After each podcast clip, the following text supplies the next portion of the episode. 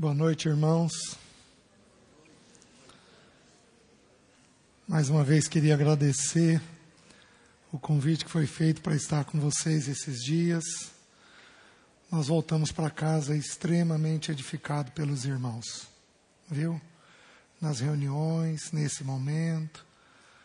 Louvado seja o nome do Senhor por isso. Amém. Provérbios capítulo 15, versículo 4. A palavra de Deus nos diz assim: A língua serena é árvore de vida, mas a língua perversa quebranta o espírito. Vamos orar? Pai, nós queremos te agradecer pelo teu Espírito Santo, que habita em nós, que está em nós te agradecemos porque quando o Senhor foi glorificado, teu filho foi glorificado, ele desceu a nós, cheio de poder, cheio de graça. Te agradecemos, Senhor, porque ele é um selo definitivo, único. Te agradecemos porque ele é uma pessoa com quem nós nos relacionamos. Muito obrigado. Te agradecemos porque o teu Espírito revela-nos o Filho e o Pai. E pedimos nessa noite que o teu Espírito nos abra o entendimento para te compreendermos um pouco mais. Que desde o menor até o maior, que nós saiamos daqui edificado pela tua pessoa. Ajuda-nos, eu peço. Eu oro em nome de Jesus. Amém. Meus queridos, eu quero começar com esse texto, mas eu não, nós não vamos estudar esse texto. Nós vamos passar outro dois, outros dois textos. Mas eu acho que é importante começar por ele, porque esse texto revela algo singular aos nossos corações. Ele diz, a Bíblia nos ensina, em especial em 1 Coríntios capítulo 6, que é pelo corpo que nós damos um testemunho do Senhor. A Bíblia ensina que o corpo foi, foi criado, nosso corpo físico, foi criado para a glória de Deus. Que o corpo pertence ao Senhor. O corpo não é para a impureza, mas o corpo é do Senhor. E é mediante este corpo que nós damos um testemunho de quem Cristo é. Então nós já ouvimos isso que eu vou colocar agora algumas vezes. Deus precisa de pés, Deus precisa de mãos, Deus precisa de boca, Deus precisa de um coração amoroso, e Ele usa as nossas mãos, os nossos pés, o nosso coração. Mas esse texto, em particular, ele diz algo que impressiona. Ele diz o seguinte: a língua serena é árvore de vida. E nós vamos entender que a árvore da vida é uma pessoa. Lá em Gênesis foi plantado um jardim. Nesse jardim, duas árvores foram plantadas como destaque. Foi, foi, foram colocadas de, e destacadas é, no texto bíblico. Que árvores eram essas? A árvore da vida e a árvore do conhecimento do bem e do mal. O texto nos ensina, os textos bíblicos nos ensinam que os homens são como árvores. Jó nos ensina, mas em especial na vida do Senhor nos é ensinado isso. Lembra quando Jesus curou um cego? Ele curou o cego e ele falou: Como que você está vendo? Eu vejo homens como árvores. Então, os homens diante de Deus, Deus usa essa figura, nós somos como árvores para Deus. Isaías 61, possivelmente um dos textos mais belos das Escrituras, diz que nós fomos chamados para sermos carvalhos de justiça, uma árvore que dura muitos e muitos e muitos anos, né? Um testemunho durável. Porém, o que, que nós concluímos aqui? Que a árvore da vida é uma pessoa. Que pessoa é essa? O nosso Senhor Jesus. O que, que o texto está me ensinando? Está me ensinando que eu levo Cristo pela língua. A língua serena. A língua serena é árvore de vida. Quanta coisa dita de forma indevida. Quanta irritação desnecessária.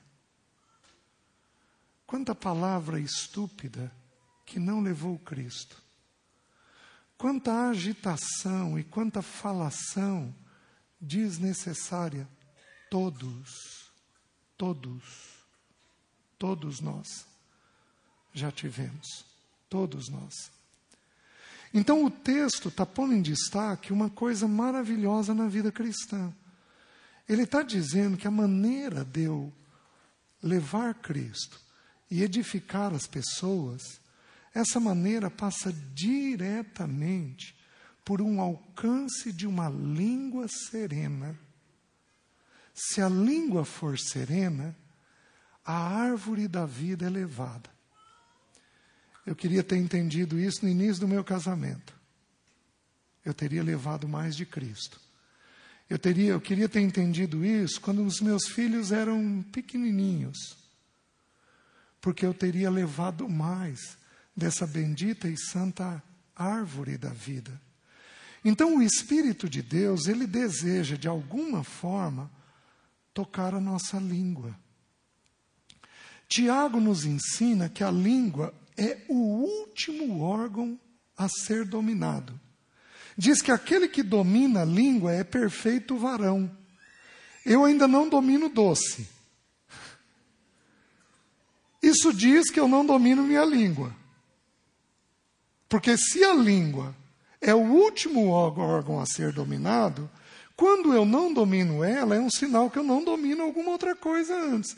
Então, quando você tem algo não dominado na sua vida, é um sinal claríssimo que a tua língua ainda não está dominada pelo Espírito de Deus. Eu acho que nesse ponto, todos nós novamente vamos nos encontrar. Semanalmente, mensalmente, escapa alguma coisa indevida que não traz a glória do Senhor. Então, o primeiro ponto que eu queria pôr em destaque é esse: é que pela língua é que nós levamos a árvore da vida. Agora eu quero pôr uma segunda coisa em destaque. Abram, por favor, em Lucas capítulo 11, versículo 9.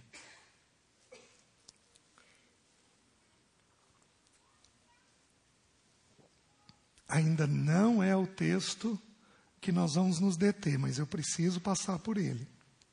O texto diz assim: O Senhor está no capítulo 11 de Lucas, numa sequência é, é, do tema oração.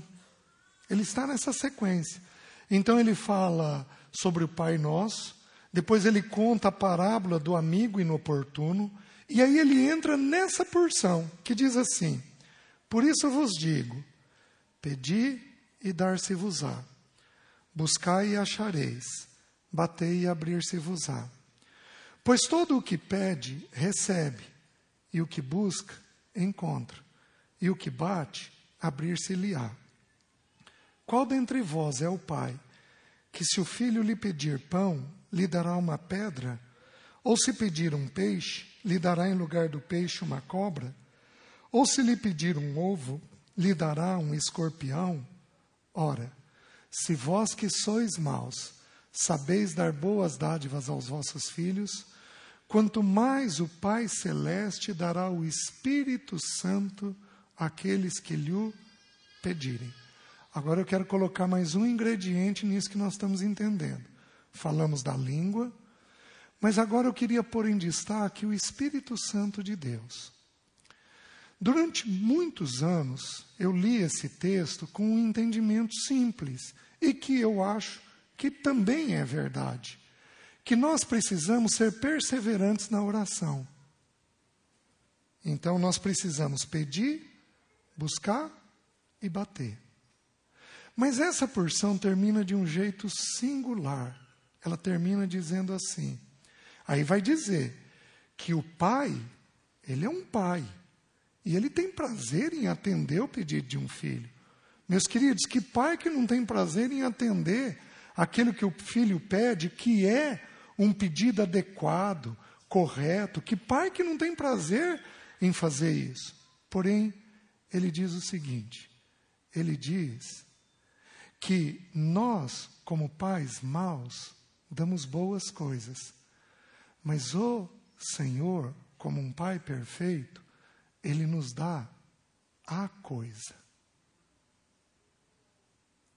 Queridos, se formos cheios do Espírito, não precisaremos de mais nada.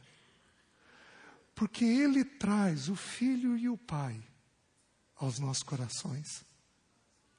Ele é um amigo inseparável, Ele é o Espírito da verdade, então com Ele toda a verdade é estabelecida. Ele é o Espírito da moderação, do equilíbrio, acaba-se ansiedade, depressão. Ele é o Espírito da graça, ele é o Espírito Santo, é aquele que produz santidade, ele é o Paráclito, o Consolador, ele é o poder de Deus nas nossas vidas, ele é aquele que revela as coisas que estão para acontecer, de acordo com João capítulo 16. Então, aquilo que nós estamos sob risco, que a gente precisa orar, precisa interceder. O Espírito Santo é aquele que traz a clareza e a manifestação disso. Então, o Espírito Santo é a resposta de Deus para nós. Então eu passei a olhar esse texto, e eu faço isso, deve ter talvez uns seis anos, diariamente, no meu devocional e junto com a Alessi quando os meus filhos estão junto com eles. Eu bato, eu busco, eu peço para ser cheio do Espírito. Porque o Senhor não anseia me dar nada mais do que o Espírito. Os irmãos estão entendendo?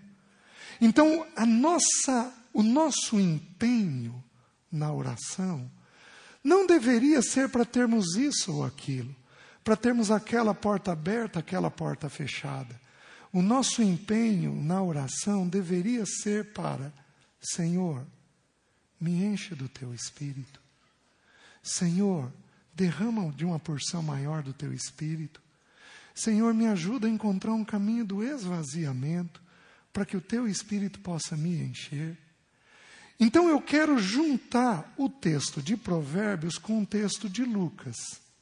Eu quero juntar a língua com o espírito. E muito rapidamente estudar com os irmãos o texto de Efésios, capítulo 4, versículo 30. Efésios 4, 30.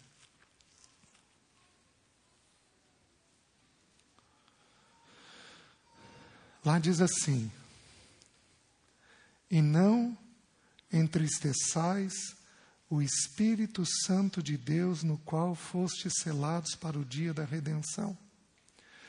Meus queridos, o Espírito habita em nós. Jesus subiu para que o Espírito descesse. Jesus deixou isso claríssimo no livro de João. Jesus disse assim: Se eu não for, o Espírito não virá. Eu preciso subir para que o Espírito desça. E quando esse Espírito descer, vocês farão obras maiores do que as que eu tenho feito. Por quê? Porque o Espírito seria derramado em toda a terra. Até aquele presente momento, o Espírito habitava na pessoa do Senhor, mas ele não habitava ainda nos discípulos, ele não habitava ainda na igreja. Então, o assunto do Espírito, ele é um assunto tão sério nas Escrituras, que para ele vir, o Senhor teve que ser assunto. O Senhor teve que subir.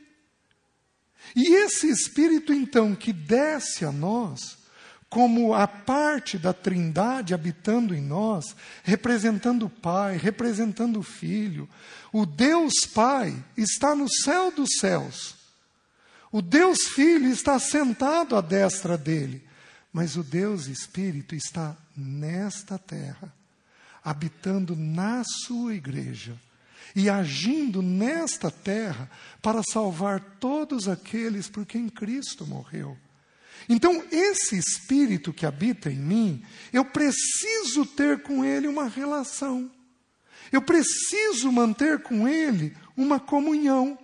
E a Bíblia diz que este espírito pode ser entristecido. Ele nunca será removido. Por quê? Porque o texto mesmo está dizendo que ele é um selo, que eu fui selado. O texto ainda de Efésios diz que ele é o penhor da nossa herança. O que, que é um penhor? O penhor é uma garantia. Então ele foi colocado dentro de nós como uma garantia de que, quando o Senhor vier, nós subiremos. Jesus, ele é o ungido de Deus. É aquele que nos garante entrada no reino eterno. Mas ele nos deu essa garantia enviando o Espírito, que habita em nós no novo nascimento, que faz morada em nós no novo nascimento e que não é nunca mais retirado. Porém, este Espírito pode ser entristecido. E se eu não cuidar, ele pode ser apagado. Mas eu queria trabalhar com vocês a ideia do entristecido. O que, que entristece o Espírito de Deus dentro de nós? Para a gente entender um pouco o que é entristecido, eu vou lançar mão de um recurso de estudo bíblico. Alguns irmãos dizem o seguinte: que quando uma palavra é mencionada pela primeira vez nas Escrituras, o sentido daquela palavra é mantido ao longo de todas as Escrituras. Então, eu já dei lá no encontro de casais esse exemplo. Então, a palavra amor é o exemplo mais clássico que a gente tem. Lá em Gênesis 22, 1. Abraão, dá-me teu filho, teu único filho, a quem amas. Vai-te à terra de Moriá e oferece ali em sacrifício. Então, o contexto da palavra amor, que aparece pela primeira vez na Bíblia, é em qual contexto? O pai sacrificando o filho. E aí você estuda o texto, o texto é maravilhoso. O pai e o filho vão caminhando juntos. O pai leva a faca e o fogo e põe o madeiro no ombro do filho. Gente, que símbolo! Jesus levando o madeiro e o pai levando a faca. Foi exatamente o que aconteceu na cruz do Calvário. Só que a palavra tristeza Vamos estudar então a palavra tristeza. Quando é que ela aparece pela primeira vez nas Escrituras? É, Gênesis 42, 38. Os irmãos vão projetar aí. Olha o que, que diz lá. Deixa eu contar o contexto. Jacó está com seus filhos, José está no Egito, José já está governando o Egito, e lá então Jacó começa a passar fome, manda seus filhos buscarem comida. José se identifica para. José entende que são seus irmãos. José arma aquela cena para trazer Benjamim e diz: Vocês podem ir, mas um de vocês vai ficar preso. E para eu saber que vocês estão falando a verdade, eu quero que vocês tragam o irmão mais novo. Os filhos chegam até Jacó, dizem para Jacó que o governador quer ver o filho mais novo. E Jacó dá a seguinte resposta: Ele, porém, disse: Meu filho não descerá convosco. Seu irmão é morto e ele ficou só. Se lhe sucede algum desastre no caminho, por onde fordes, fareis descer as minhas cãs com tristeza à sepultura. Meus queridos, o que, que representa a palavra tristeza? É um pai sepultando seu filho. Quando o Espírito Santo de Deus fica triste em nós, qual é o sentimento dele? É de um pai sepultando seu filho. Agora eu vou criar uma cena. Imagina um caixão. Imagina um pai velando seu filho. Esse pai tem vigor para dar direção para alguém? Não. Esse pai vai consolar alguém? Via de regra, não. Esse pai vai comunicar o que o nosso coração tem necessidade? Não. É assim que o Espírito Santo de Deus fica quando nós o entristecemos. Porém, o que, que entristece o Espírito? E aí é que é um, uma coisa chocante para mim. E eu tenho orado com minha esposa diariamente por isso. Se eu pegar o contexto anterior de Efésios 4 e o contexto posterior, eu vou descobrir que o que entristece o espírito são os pecados da língua.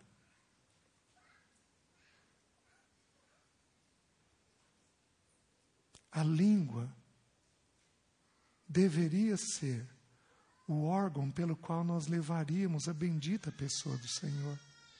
Deixa eu mostrar para os irmãos. Vamos dar uma olhadinha. Versículo, capítulo 4, versículo 25, lá de Efésios. Olha o que, que o texto bíblico diz.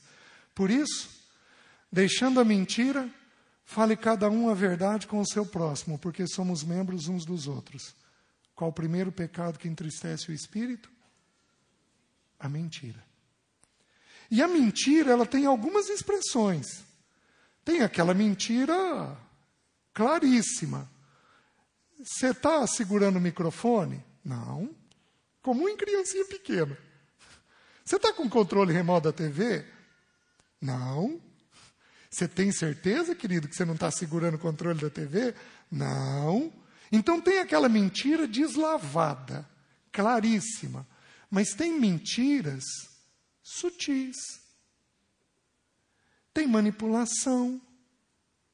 Ah, para eu alcançar tal coisa, eu vou fazer de tal jeito. Tem excesso, exagero. Gente, tinha 5 mil pessoas na reunião. Eu acho que não tem 5 mil, né? Tem números exagerados. Tudo isso consiste em quê? Em mentira. Tem coisas que eu digo eu vou fazer, sabendo que eu não vou fazer. Então, todo pecado da mentira é um pecado que entristece o espírito. Mas não apenas isso, ele avança. E o versículo seguinte diz assim: Irai-vos e não pequeis, não se ponha o sol sobre a vossa ira. Segundo pecado da língua, qual que é?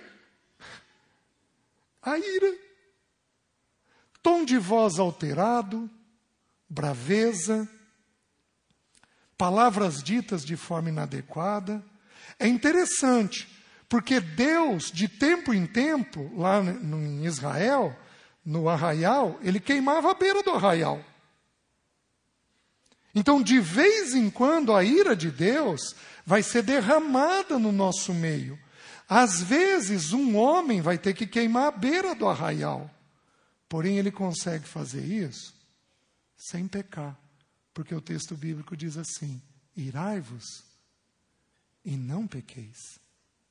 Então, tem uma ira, que nós não vamos estudar aqui agora, mas tem uma ira que é sem pecado.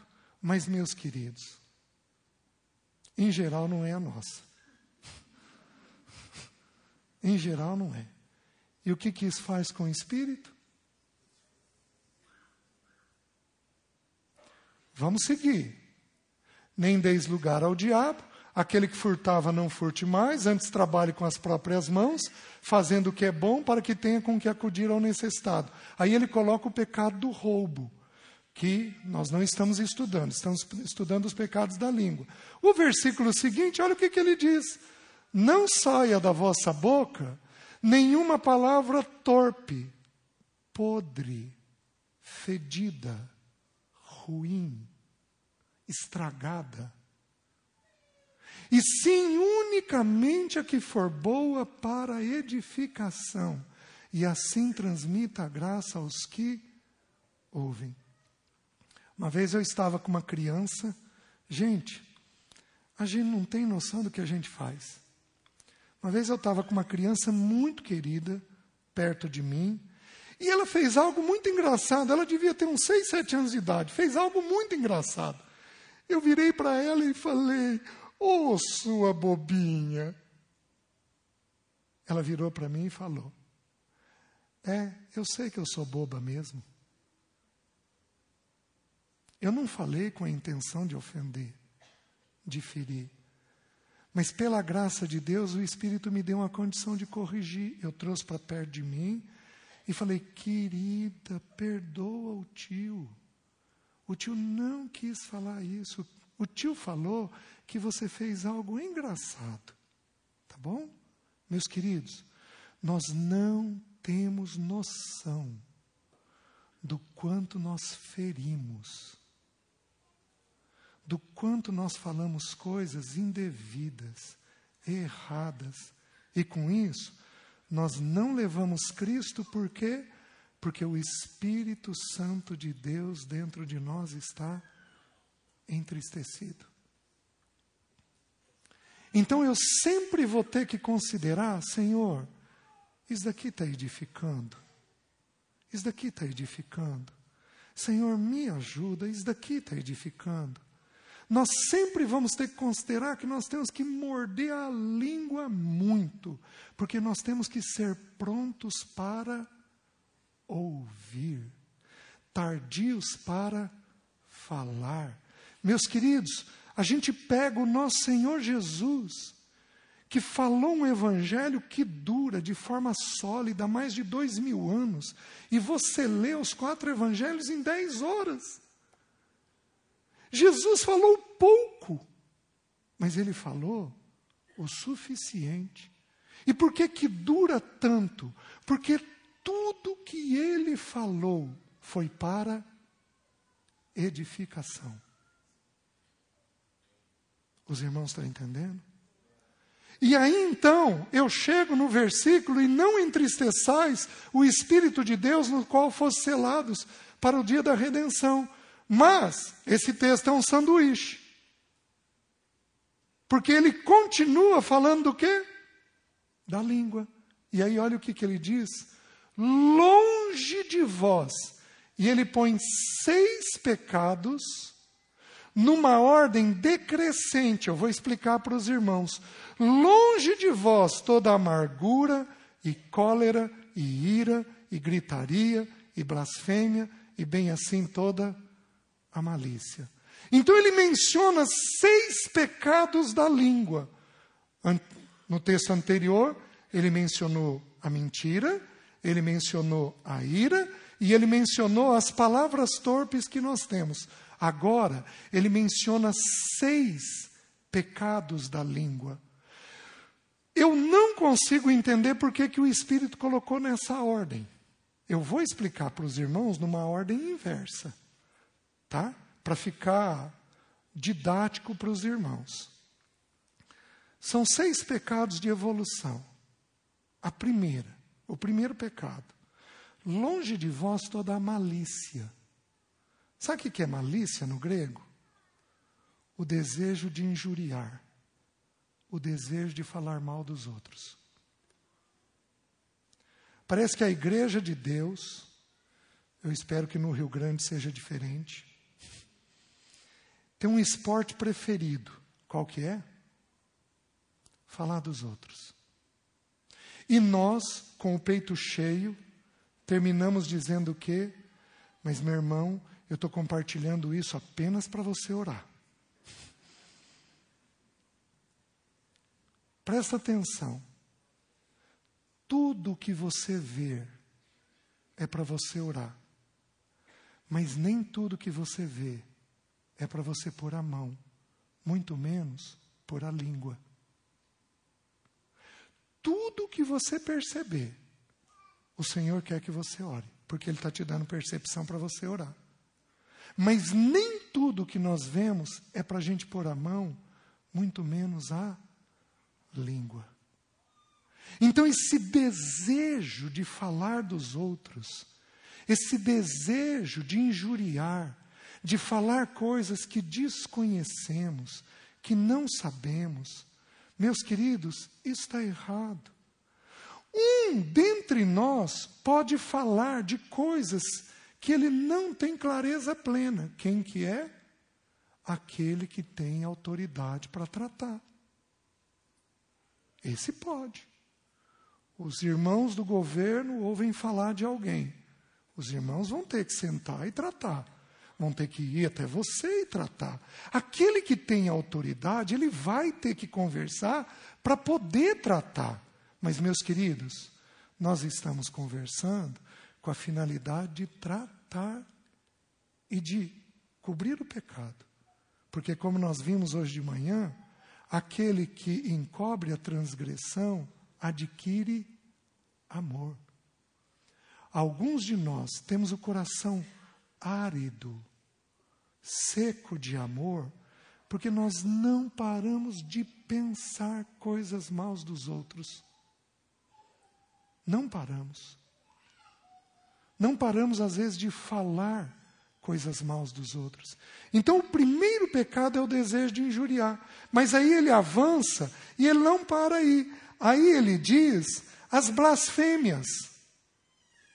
Então, uma vez que você vê algo de alguém e você quer falar aquilo, o que, que você vai fazer? Você vai blasfemar. O que, que é blasfêmia? é um discurso contra o bom nome de alguém. Meus queridos, nós temos defeitos? Temos. Mas nós temos virtudes? Temos. Se for para falar de alguém, o que, que é para a gente falar? As coisas boas. Eu tive um missionário, ele deu meu primeiro emprego, eu fui gerente de uma livraria evangélica. Ele era um missionário, já um senhor, ele era uma coisa impressionante, mas impressionante. As pessoas podiam falar mal de alguém, ele sempre achava uma coisa boa daquele irmão.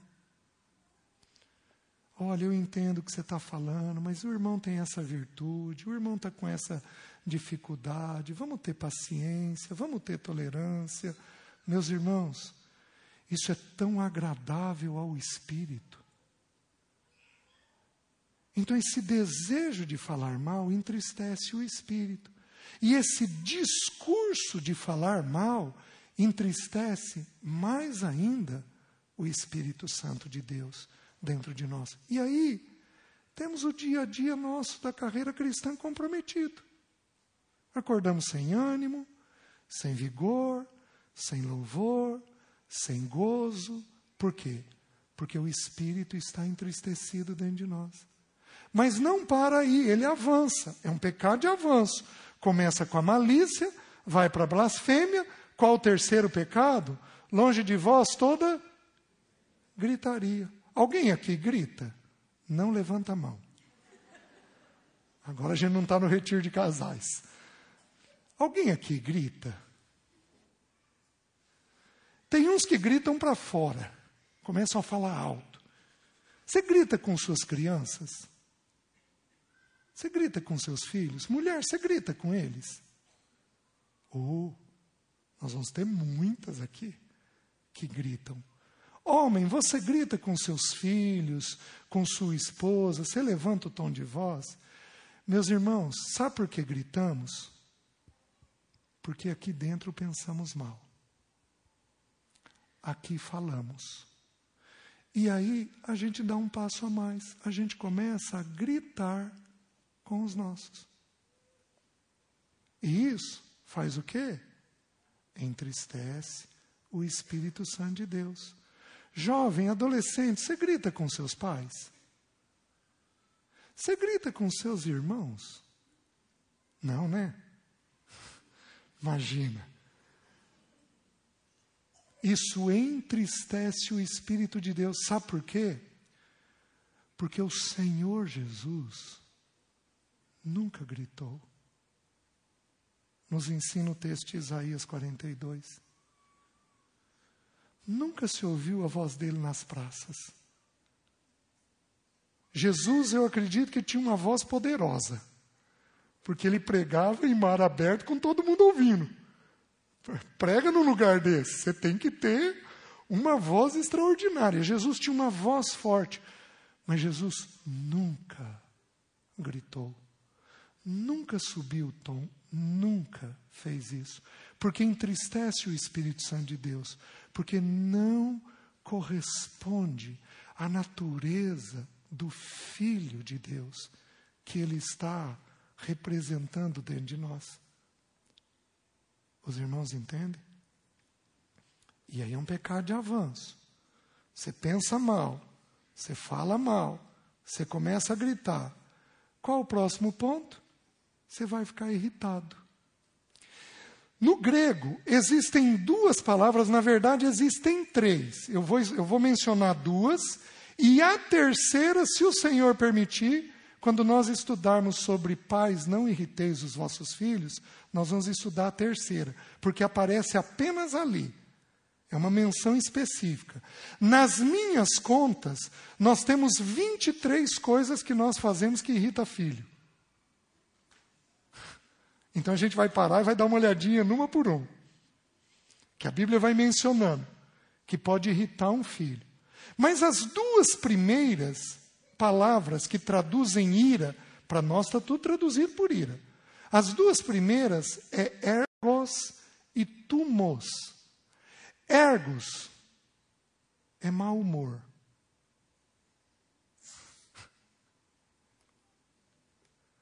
É aquela irritação constante no dia. É aquele azedume. Alguém aqui tem?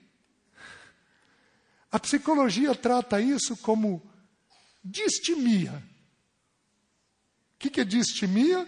Um mau humor permanente que a pessoa tem dentro dela. Ela é mal-humorada. A Bíblia trata isso como o pecado da ira.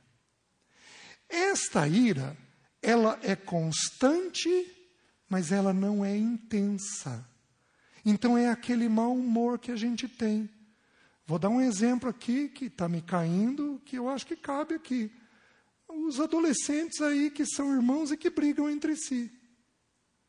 Ele pensa uma coisa ruim, vai pegar minha roupa de novo. É um exemplo, só um exemplo.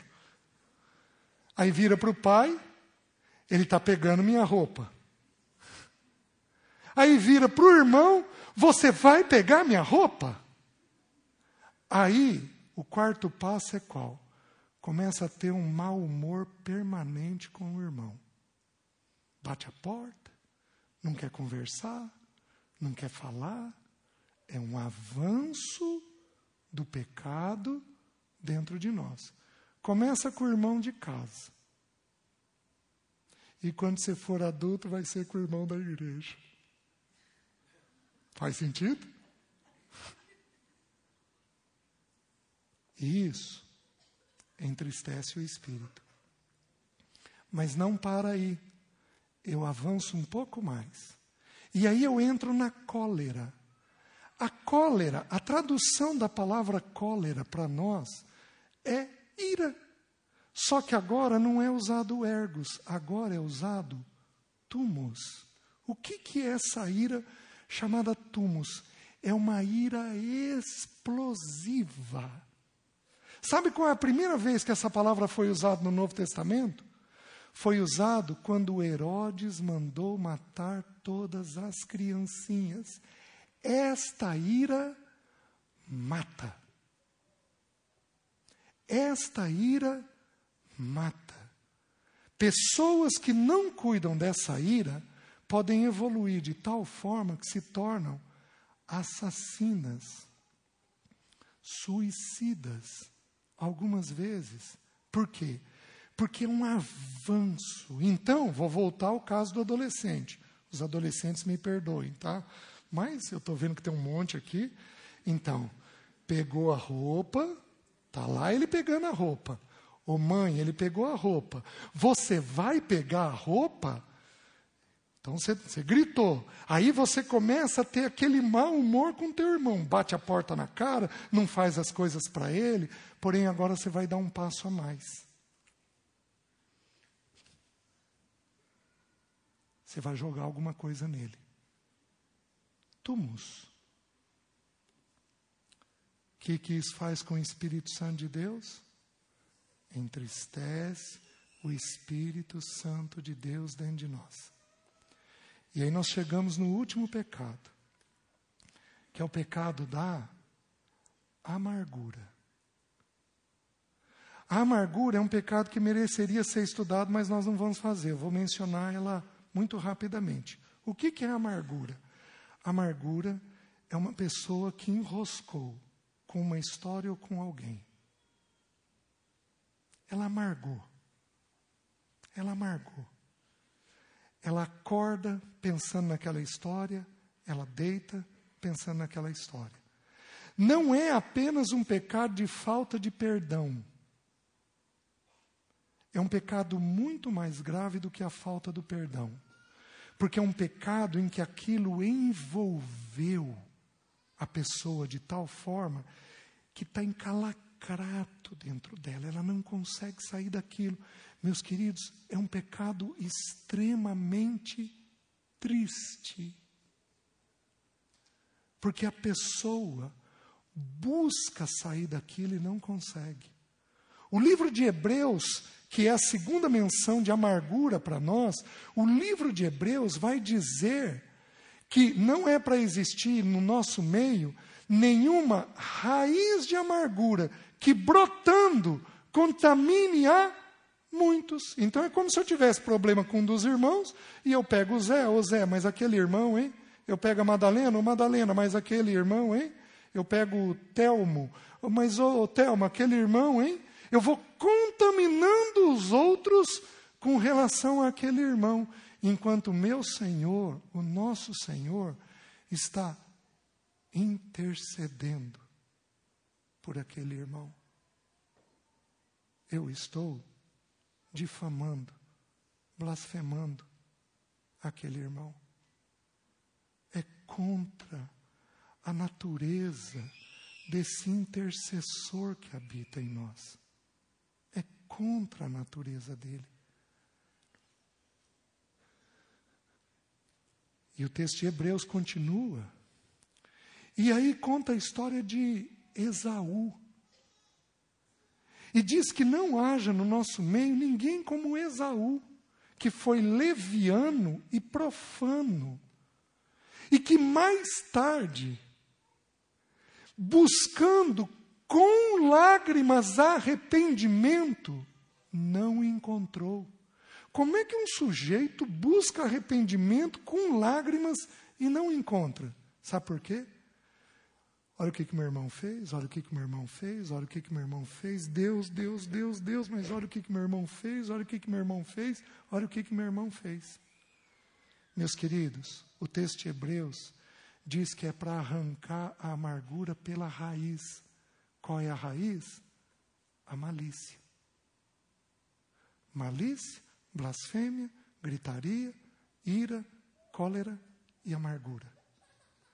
Então, o que, que nós vamos fazer? Nós não vamos permitir que a nossa mente pense mal dos irmãos. Nós não vamos permitir que a nossa mente pense mal dos irmãos, do teu marido, da tua esposa, dos teus filhos, dos teus pais. Mas você vai fazer o quê? Você vai buscar as virtudes que Deus depositou nele, porque Deus depositou. Os irmãos estão entendendo? Com isso, nós não entristecemos o Espírito de Deus dentro de nós. Amém?